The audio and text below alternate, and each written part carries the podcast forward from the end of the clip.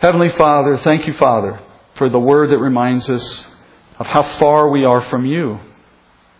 Thank you, Father, for the reminder because, Father, so often we begin to think we've arrived. And as soon as we believe we are the holy people you call us to be, then that's when we become fodder for the enemy, for the schemes of the enemy and for the deception of our flesh, and then we fall right back down to where we once were. Thank you, Father, that we have stories like that of the Danites and others like them throughout the pages of our Bible. Stories of the sinful, depraved nature of men, the call of Scripture to be holy like our Father in heaven is holy, and yet the inability of our bodies to, to meet that call because, Father, we are weak in the flesh and we are so dependent on your Spirit to overcome that weakness. We thank you, Lord, for that reminder. For Father, we want to be like you, and we need your power to do that. We need the power that comes only by the saving grace of our Lord Jesus Christ, and, and we need the daily power of the Spirit working in us. And the pages of Scripture, Father, stand as testimony that you are the one who lifts up those who are humble in spirit and who confess their sins and who turn to you seeking your mercy. And yet, Father, you are also the one who frustrates the proud and who will not uh, condescend to help those who seek to help themselves.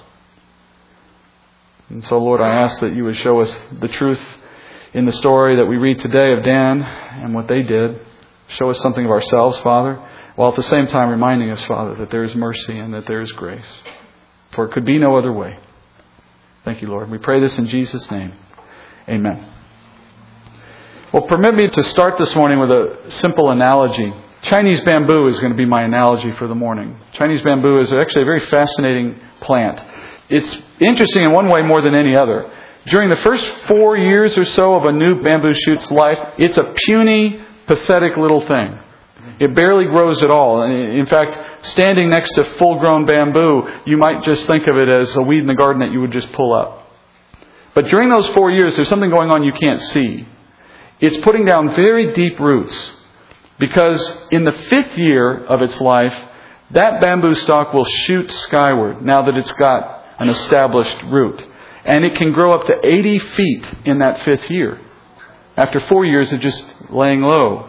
In some ways, we need to see the three stories that come at the end of the book of Judges like bamboo in the sense that these are the roots of Israel's troubles. Remember, these last three stories, the two that end Judges and the story of Ruth that follow, these stories are all set during the same period of time as the book of Judges, and they're actually going backward in time. They're looking at things that happened earlier in the time of Judges. And in that sense, we call them an epilogue to the story. And in what we've studied so far in the book of Judges, we've seen the people of Israel doing, as you all know, what is right in their own eyes. We saw that repeating pattern of them falling into idolatry, then God's wrath and discipline, and then in some cases a repentance of Israel, and then we just turn that cycle over again and again. Now what we're seeing are the roots of all of that evil. Like bamboo, these stories were happening out of view. They were in the corners of the nation. They were not on the first pages of the book of Judges. But they soon led to sin that ran rampant in the nation. And it really became the impetus for so much of what followed in the centuries later. So these three stories, if you will, are the backstory on Israel's sin during the time of Judges when they lacked a strong, godly leader in the nation. That first story we've already gotten into now. We're about to finish today. It's documented in chapters 17 and 18. That's the story, as you know, of the sin of an Ephraimite named Micah and the Danites, the tribe of Dan. They conspire together to introduce idolatry into the nation of Israel. And it comes in a one two punch. It begins with the introduction of a homemade system of worship in the home of this man, Micah, an Ephraimite, who invented the idea that you could worship under your own terms in your home in a counterfeit way. As we saw earlier, he was raised in an ungodly home. He's an unbeliever himself. And then his pride led him to hire this Levite as his own personal priest, setting up a private religious service in his home. It's, it's really the ultimate example of someone doing what is right in their own eyes. He was worshiping God in the way his own eyes preferred, forgetting that you can't define for yourself how you reach God. It's by his means alone that we know him. That was the first punch, as I call it. The second punch came from the Danites now. That's what we're studying today in chapter 18. They decided at a point, as we heard out of Joshua, that they didn't want to stay in the land that God had allotted to them. They didn't trust the Lord to get them through the problems of defeating the, the Philistines and the others that occupied the land. They weren't willing to engage in the battle, the battle that Joshua told them to engage in. And instead, what they chose to do was to embark on a long journey elsewhere into the land of Israel, looking for some other place, some better place in which to settle down, eventually setting their sights on a town called Laish in the Canaanite areas north of Israel, in the very northern reaches. It's part of the territory of Naphtali in the northern part of the country. Ironically, they were willing to fight those Canaanites to capture that city, but they weren't willing to fight the people that were occupying the land they had been given by God. If they had done that, of course, they could have enjoyed the land God had for them. So today, friends, where we go now is these two stories, Micah and the Danites, these two streams, they merge into a flood of sin that's going to sweep across the entire nation. This is where idolatry gets its start in the history of the nation of Israel. And if it's left unchecked, what this means is nothing less than the destruction of the nation of Israel. Because their very identity as a nation depends on these two things which are now at risk. That is, adherence to the law of worship that had been given through Moses, and commitment to the inheritance he had defined for them in the land. Those are the two defining characteristics of this people. Remember, this is a people God took out of nowhere and made a people on his own and defined them as a nation. And he did so so that they could represent him in the world. In Deuteronomy 7, chapter 7, verse 6, this is what he told them back in that day. He says, For you are a holy people to the Lord your God. The Lord your God has chosen you to be a people for his own possession out of all the peoples who are on the face of the earth. He did not set his love on you, nor choose you because you were more in number than any other peoples, for you were the fewest of all peoples. But because the Lord loved you and kept the oath which he swore to your forefathers, the Lord brought you out by a mighty hand and redeemed you from the house of slavery, from the hand of Pharaoh, king of Egypt. So, if Israel abandons worship of Yahweh in the way that they've been given, or if the tribes separate and just go their own way and live wherever they want, well, then the Jewish people come to an end. Because that's what defines them. They weren't naturally a people. Remember, God made them out of nothing. These are the things that bind them together the covenants, the law, the prophets. This is what made them who they are. But now you see the tribes moving away from the law, moving away from each other, moving away from the land that God gave them, and that raises the question why? And the answer comes back to the same thing we've said since the beginning of this book because everyone is doing what is right in their own eyes rather than listening to the Lord. So now let's move back to chapter 18, beginning in verse 11. Let's conclude the story, the first of these three stories that end the book of Judges.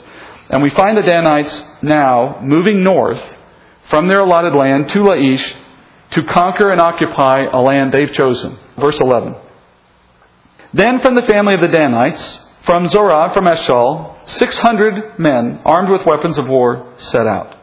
They went and camped at Kiriath Jearim in Judah. Therefore they called that place Mahaneh-dan to this day. Behold, it is west of Kiriath Jearim. They passed from there to the hill country of Ephraim and came to the house of Micah. Now, I read this passage at the very end of last week, and I wanted to reread it to set us back into a proper understanding of the circumstances. Like we saw last time, the Danites are headed north. But as I remarked in my previous time reading this passage, they're taking a very circuitous route from where they started and to where they're going, they could have just gone straight up the coastal plain into the Jezreel Valley and dropped themselves into Laish with hardly any effort at all. But rather than do that, they've gone this particularly odd route. They've gone first east up into the hill country, then turn north and head directly to Micah's house. And as I said, there's no coincidence here that they're making a second stop at his house. This is purposeful. They want something there. In the first stop, what did they find? Well, coming through the first time, they were stunned to discover that Micah had established his own personal house of worship. And remember, last time we said this is wholly new. This is totally mind blowing. No one had ever considered you could do this. And here they had a guy with his own personal priest. Apparently, they liked the idea of their own religious system. The law, as you may know, required Jews, Jewish men, and that meant typically their families, to travel regularly from wherever they were in the land to where the tabernacle was to worship on certain feast days throughout the year. Well, once the Danites go as far as they're planning, once they hit Laish, They're going to be a long way from Shiloh, which is the place where the tabernacle is in this day. And who wants to walk a long way if they can avoid it? It's just simple laziness, right? Efficiency. And based on what they saw at Micah's house, they have looked into the future and they have said there is a better alternative than going to where God said we have to go and doing it God's way. It's sort of like the very first time someone had a personal computer in their house. Prior to that, you had to go to universities or only big companies could have their computer to do their own bidding. But you see it in someone's house and it was like, that's the future. Soon everyone's going to want one of those. That's what's happened. Everyone wants a priest. Everyone wants their own way of worship. Isn't that better? More convenient? That's how they must have felt when they saw that the first time. And so now they have set themselves with a goal to go back to Micah's house and take from him, steal from him what he has set up. Look at verse 14. Then the five men who went to spy out the country of Laish said to their kinsmen, Do you know that there are in these houses an ephod and household idols and a graven image and a molten image? Now consider, therefore, what you should do. They turned aside and came to the house of the young man, the Levite, to the house of Micah, and asked him of his welfare. The six hundred men, armed with their weapons of war, who were of the sons of Dan, stood by the entrance of the gate. Now the five men who went to spy out the land went up and entered there and took the graven image and the ephod and household idols and the molten image, while the priest stood by the entrance of the gate with the six hundred men armed with weapons of war. When they went into Micah's house and took the graven image, the ephod and the household idols and the molten image, the priest said to them, What are you doing? They said to him, Be silent, put your hand over your mouth and come with us, and be to us a father and a priest. Is it better for you to be a priest to the house of one man or to be priest to a tribe and a family in Israel? The priest's heart was glad. And he took the ephod and household idols and the graven image and went among the people. Human nature has never changed, has it? So imagine a Danite army of 600 men. They're armed. They're ready for battle. Remember, they're going up to fight the Canaanites in Laish. And there are five scouts. Those are the first guys that had come through on the original scouting trip to go look for a better place. And they had stopped with Micah the first time, right? So they're back now with the group. And they show these men how to find Micah's house. And then when they get to Micah's house, they say, You'll never believe what this guy's got.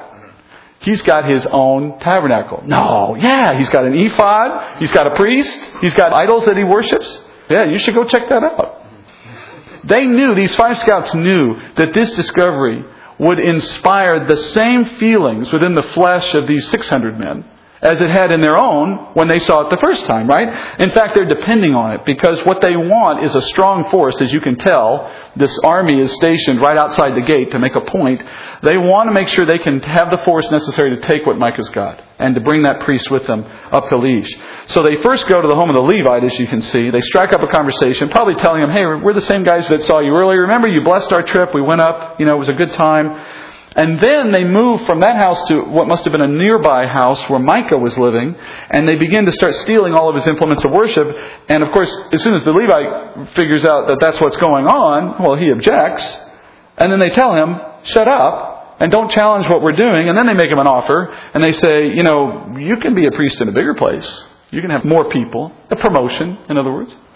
And that's the offer that this career minded apostate Levite couldn't turn down. I mean, he's obviously being forced to do it. They said, put your hand over your mouth, shut up, do what you're told. But they also incentivize him and say, there's something in it for you if you just think about it for a minute. And so he agrees. He agrees basically to pack up, take off with these guys, relocate him and his family, I presume, going all the way to a place he's never been before, and start over with another tribe. And there is so much wrong with this scene, it's hard to know where to begin in breaking it all down, isn't it? I'll do my best. First, you have the Danites. You have these guys, these 600 men, they're bullying and threatening a man that they believe will bring them closer to God. Think about that. Men act so strange when it comes to imagining how they're going to find God, don't they? I mean, if you truly believe, for example, that this Levite could serve as an intermediary for you to God, then how do you really expect him to be a sympathetic representative when you have kidnapped him and brought him up under these circumstances, right? He just witnessed them stealing, which under the law, by the way, is punishable by death. Now he's being forced to go along with the theft and participate with it, with these men, and be uprooted. And yet, despite all that, the Danites are convinced in their own hearts that this guy is going to lead them to a blessing from God. That's the same kind of thinking that leads men to kill innocents and do all manner of terrible things in the name of their God. Such men never stop to consider the hypocrisy of using sin to find holiness. Isn't that bizarre? That we rationalize that in our hearts somehow and come to conclude that that works? That from God's point of view, He's okay with that? In their warped and their perverted hearts, they find sin compatible with pursuing and pleasing a God. Anyone, by the way, can claim to be acting in the name of God. But that doesn't mean they are truly inspired by God to do what they are doing, right? For example, the Crusades of long ago, those were atrocities committed in the name of Jesus. The fact that the people had crosses on their flags and called themselves Christians, friends, does not in itself make them Christian, much less does it mean that their activities were inspired by God. It just means that you can pretend. The Inquisition done by the Spaniards, that was torture committed in Jesus' name. Even the prejudices of our own society over the past century have often been perpetrated in the name of Jesus by people who, again, claim to be Christian and maybe in some cases could have been. That's the same twisted logic that even leads men and women today to seek out a prosperity message or other lies instead of seeking the truth. They're no different than the Danites here in the sense that the Danites distorted a proper form of Jewish worship and called it okay. Sinful men have always done that. They have always packaged God in ways they preferred, beginning with Cain, by the way, who was faulted for bringing a false form of sacrifice before the Lord. That was the first one, and he messed it up. Because sinful men always want to believe that what they want is what God wants for them. And in reality, they're just pleasing their own flesh. And the enemy, by the way, is only too willing to be complicit in that and to support that desire. The enemy is able to counterfeit anything of God except holiness. So you can always find the lie because if holiness is absent in the work of someone claiming to be working under God, then you know it's not of God.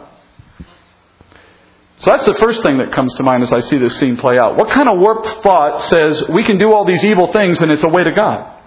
But then, secondly, there's the question of why these Danites even cared about observing any form of religious practice in the first place. I mean, if they're not willing to conform to the law given by God, then why give any attention to it at all? I mean, why are they going to the trouble of counterfeiting parts of it? Like trying to grab this Levite, for example. Why do they have to take Micah's Levite? If they just want to do their own thing, couldn't they have just traveled on their own, done their own thing, invented it all from scratch? They're going to an awful lot of trouble here, aren't they? It would appear they're determined to observe a religious practice similar to the one that Moses gave, but they still want to do it all on their own terms. And this is a second insight into the depravity of men's hearts, friends. Men always need, I say men, I mean men and women, obviously humans, they need something to worship. But the sinful heart never finds true worship on its own. You can't. We were created to worship the God who made us in His own image and breathed life into us. And so there's a natural yearning in men for fellowship with the Creator. It's always been a part of our human nature. Our soul is wired to worship someone or something. But Paul says that the sin of the fall in the garden distorted our appreciation of God such that over time, we now direct our worship to other things rather than to Him because we can't find Him in our own ability. Because we don't know the creator, we substitute the creation, Paul says. In Romans 1:20 as you probably know, he says, "For since the creation of the world, his invisible attributes, his eternal power and divine nature have been clearly seen, being understood through what has been made, so that they are without excuse. For even though they knew God, they did not honor him as God or give thanks, but they became futile in their speculations and their foolish heart was darkened. Professing to be wise, they became fools and exchanged the glory of the incorruptible God for an image in the form of corruptible men and of birds and four footed animals and crawling creatures. So, friends, the truth of the fallen world is not that men have stopped worship. Fallen men don't worship less. What they do, according to Paul, is they exchange the true worship for something false. And false worship takes so many forms that I think sometimes we overlook where it actually exists. It's based not only in objects that we say are God, but in pursuits that give us the same things we think God gives us joy, satisfaction, pleasure in some form. All of that is a form of idolatry because it's seeking to replace what only comes from God in a true and eternal way. It's always based in futile speculations and a darkened heart, Paul says. So that's the Danites. And then finally, I want to consider the perspective of the Levite. This opportunistic religious guy. This is really little more than employment for him, isn't it? Isn't that pretty obvious? He hasn't experienced any encounter with the true living God. I mean, he's far from God. He's just seeking the praises of men and a good paying job in the process. He's not a priest, but as the saying goes, he likes to play one on TV. So when a better offer comes along, he's only too willing to pack up his tent and move to the east. At the end of the day, it's a practical matter for him. He's a good example of the kind of men that we have seen in the past and still see today serving God. Men who see godliness as a means of gain, as Paul puts it. Men who view ministry as a career rather than as a vocation of self sacrificial service. Men who serve for a price, but the moment a better offer comes along, well, they bolt for the door. They do that because they were only there for the money in the first place. Obviously, friends, everyone's going to move around from time to time within the body of Christ. No one stays anywhere forever, I would imagine. Nothing short of the kingdom is going to last forever. And God may call all of us at some point to serve in a different place. That's not unusual.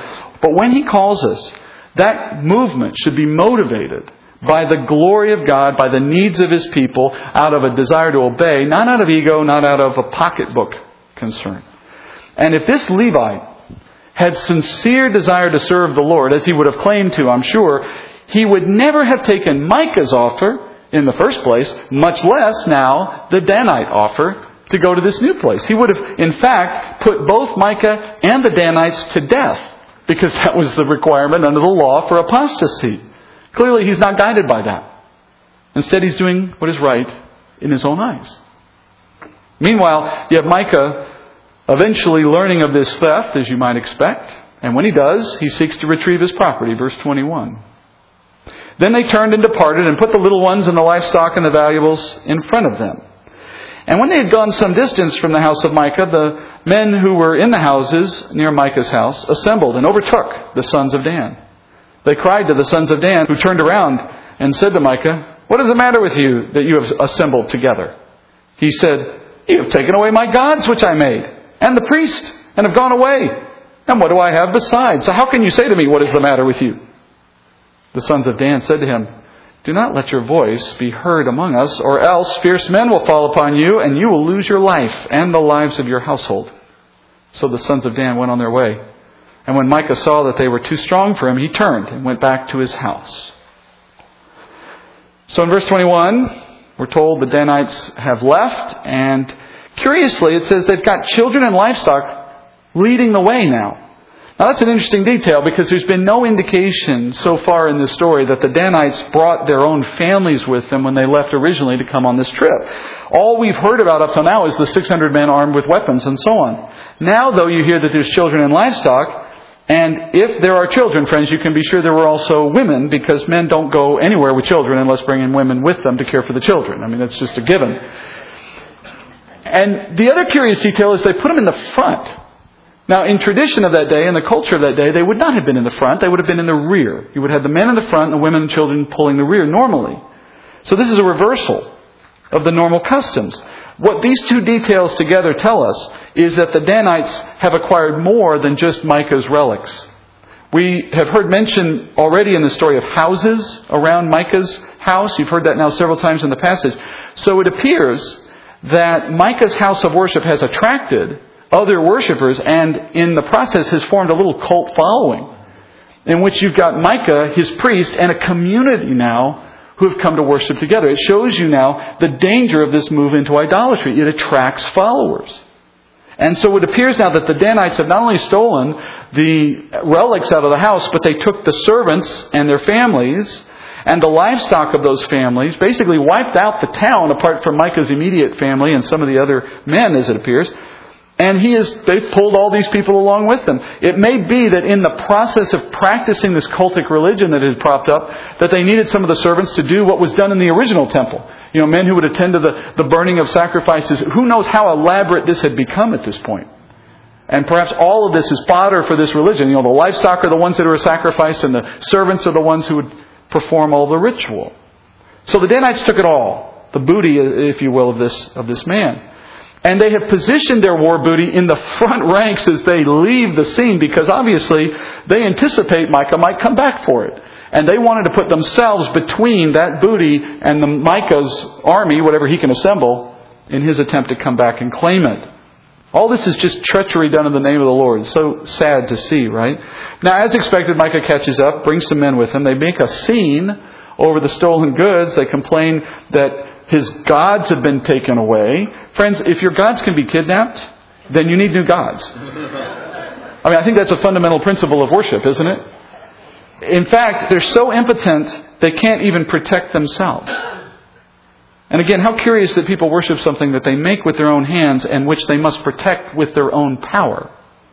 Why bother with such a God? I mean, isn't your God supposed to have all the power? Isn't your God supposed to protect you? So when it's reversed, isn't that saying who the real God is? That's exactly the point, right? We want to be our own gods.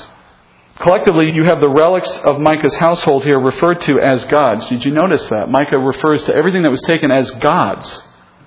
In other words, he believes not only that the molten image and the graven image are gods, he looks at the whole kit and caboodle as gods. That's the same thing you see today in other man-made religious systems. The relics of those systems, they aren't merely symbols of deity, they take on deity themselves in the minds of those who worship there. Catholics, for example, and I speak of this from personal experience, having grown up in a Catholic family, Catholics are taught that the wafer that they eat in their form of the communion meal on Sunday is actually the literal body of Jesus made so by the priest and all of the hocus pocus that takes place right before they eat it. They call it transubstantiation. It's a false doctrine of the Catholic Church. There's other examples. I mean, there are many religions that bow and pray before statues in one form or another if you talk to those people who engage in this stuff, it becomes clear in a very short time that it is impossible for them to separate the relic from the deity. They become one and the same in their mind, which is where ideas like transubstantiation come from. I mean, that didn't appear in the Catholic dogma overnight. What started as bread became God in their thinking because that's the inevitable effect of idolatry. You can't distinguish between what is real and what is not anymore. Even we as Christians need to be careful not to confuse the physical for the spiritual in our own worship of Christ. Because it is possible that you can overemphasize things like the building in which you gather, or the people who serve you in ministry, or even the Bible itself. Did you know that? This building is not God's house. We should never say that because that's not a biblical statement. The ministers who, who serve us are not more godly or holy than we are. They're not closer to God because they have a title or because they serve us. Similarly, this printed book is not a holy and sacred object. It is a printed book. The words, the thoughts that are conveyed in it, yes, the mind of God, and therefore infinitely holy. But the object itself is physical and as such will burn up just like the rest of this planet will. It is the concepts, the meaning, the thought that has been recorded on these pages that will go on forever, that will never cease, according to Scripture. Knowing the difference between the physical and the spiritual is all important because the enemy is at all times trying to confuse us on that point, and he succeeds with too many people. In his protest, Micah says in verse 24, You've taken everything from me. I have nothing besides this. That is to say, with his house of worship gone, with his priests defecting, with his servants and his livestock gone, his reason for living is gone with them. His dignity, his power, his importance, they were all attached to these counterfeit objects, to his little homegrown worship business. Worship, friends, is supposed to be about the deity we seek to please. But for Micah, it was all about pleasing himself and it was about worshiping his own ego. Now that all that's been taken from him, well, he has nothing left. The truth is, he's right. The irony is, he never had anything to begin with. If your deity and all that your life is can be stolen by a small group of men that ride into town and ride away with it, well, what was it in the first place then? Of what real value did it hold for you? Idolatry is always an empty thing in the end. One day an idol fails. Whether that day comes in our earthly life or in eternity, friends, it will come, and usually it will fail us many times over. You think wealth is your Savior. You think power or fame or wisdom or your good looks is your Savior. Let me assure you, friends, those things will all fail eventually. When your life brings hard questions and there are no easy answers, your idols will remain mute and impotent when you need something the most. But God's Word has answers. God's Spirit has the power to lead you into peace and understanding, something that counterfeit worship simply cannot do. Micah contemplates the loss of everything that he has, and so he panics because he has nothing else, while you and I worship a God that can't be confined to one place, doesn't live simply to give meaning to our earthly lives, but rather is omnipotent, omnipresent, and offers us eternal life. When the Danites hear the protest, they threaten him, they tell him, shut up, or else you're going to get what's coming. They sound a little bit like organized criminals, don't they? Making threats, forcing others to submit to their treachery. And as a result, Micah is left without his false temple. But as I warned last time we were in this book, when we sin, the thing we may forget is that the sin that we produce can get a life of its own and travel on without us. Such that even if in a future day we decide we're done with our sin and we repent, that does not necessarily mean that it won't keep going and affecting other people down the road. And that's what you see here now. The Danites are now going to carry Micah's idolatry with them into their new home. Let's finish the chapter on this, verse 27. Then they took what Micah had made, and the priest who had belonged to him, and came to Laish, to a people quiet and secure, and struck them with the edge of the sword, and they burned the city with fire. And there was no one to deliver them because it was far from Sidon, and they had no dealings with anyone, and it was in the valley which is near Beth Rehob, and they rebuilt the city and lived in it. They called the name of the city Dan, after the name of Dan, their father, who was born in Israel. However, the name of the city formerly was Laish. The sons of Dan set up for themselves the graven image, and Jonathan, the son of Gershom, the son of Manasseh, he and his sons were priests of the tribe of the Danites until the day of the captivity of the land. So they set up for themselves Micah's graven image, which he had made, all the time that the house of God was at Shiloh. So the Danites, as you can expect, they reach Laish. They destroy the town. They do it in a really cruel and unnecessary way.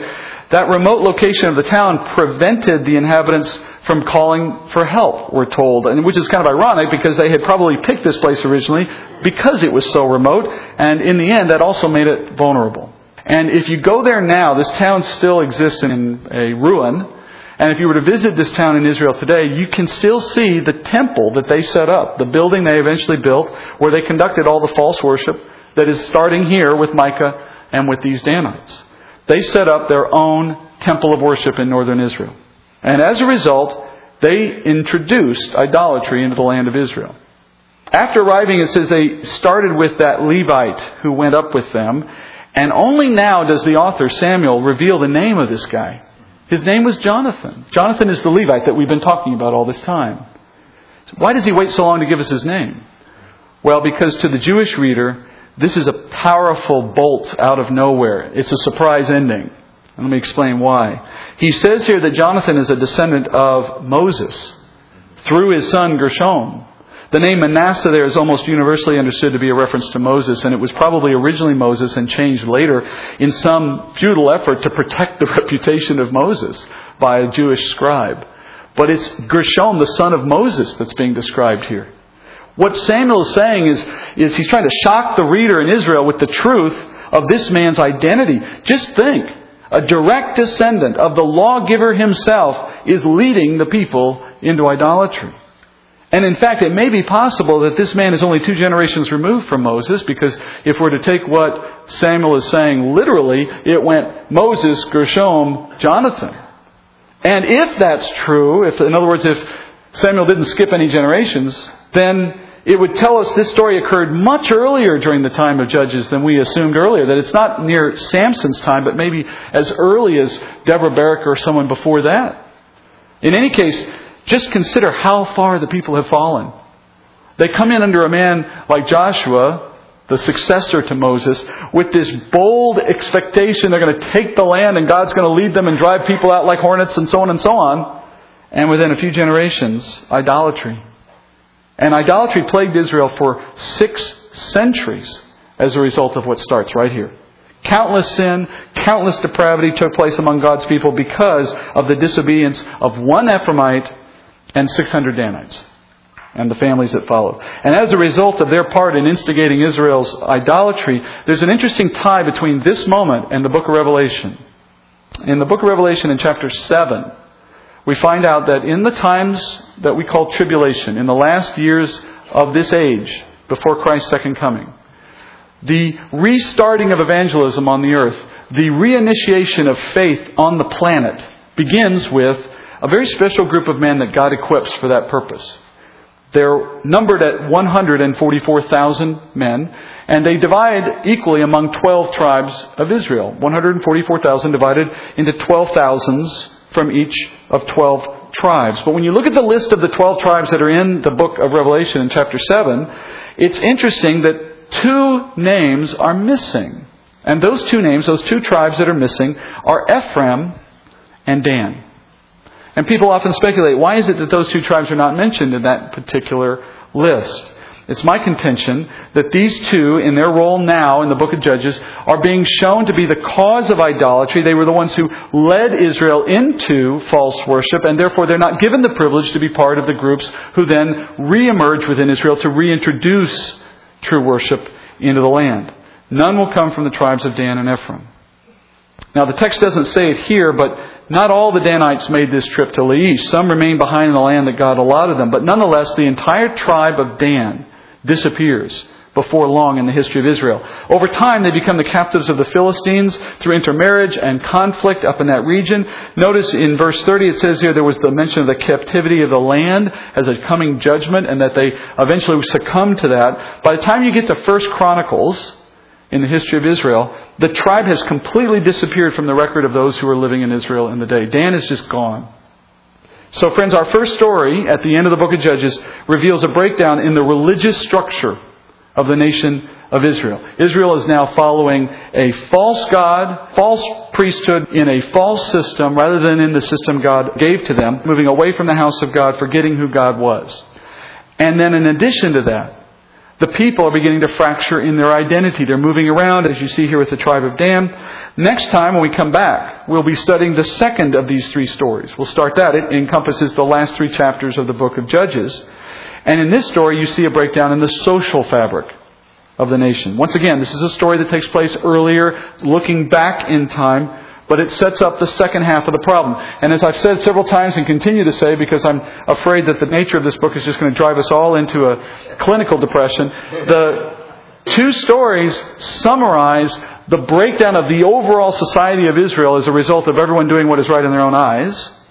But there's a third story in the book of Ruth, so that we are not left with no hope for this nation. We realize that despite the sin and the depravity of men, God is yet still at work in quiet ways through a Redeemer to bring this nation out of their sin. And that's why we'll finish with the book of Ruth after these two stories. But that's enough for today. Let's go to the Lord in prayer. Dear Heavenly Father, Father, just as you have worked through men like Boaz and women like Ruth to restore a people who were so far from you, you have worked through Christ in our hearts by the Spirit to bring a stubborn and rebellious heart back to you and each of us who know you by faith. Thank you, Father, for that. Thank you that we have the opportunity to see ourselves through the eyes of these people so that we know, Lord, that we have uh, still got a long way to go in many cases, but at the same time, Father, we know we have arrived because of your work on the cross. And we look forward, Father, to seeing us uh, put aside all sin in a day to come. But thank you, Father, that you bring uh, your grace to unholy, unloving men like us, men and women who who are never deserving of anything other than your judgment, but by your grace, Father, you have given us a better way. We thank you for that. We thank you, Father, that you have uh, been working that through so long, through so many people. That even now, Father, we read scriptures handed down by the Jewish people, by your people. And yet, look at the people you had to work with, Father. If you can take this nation and shepherd it for centuries, Father, such that they can become glory for the world. And Father, what can't you do?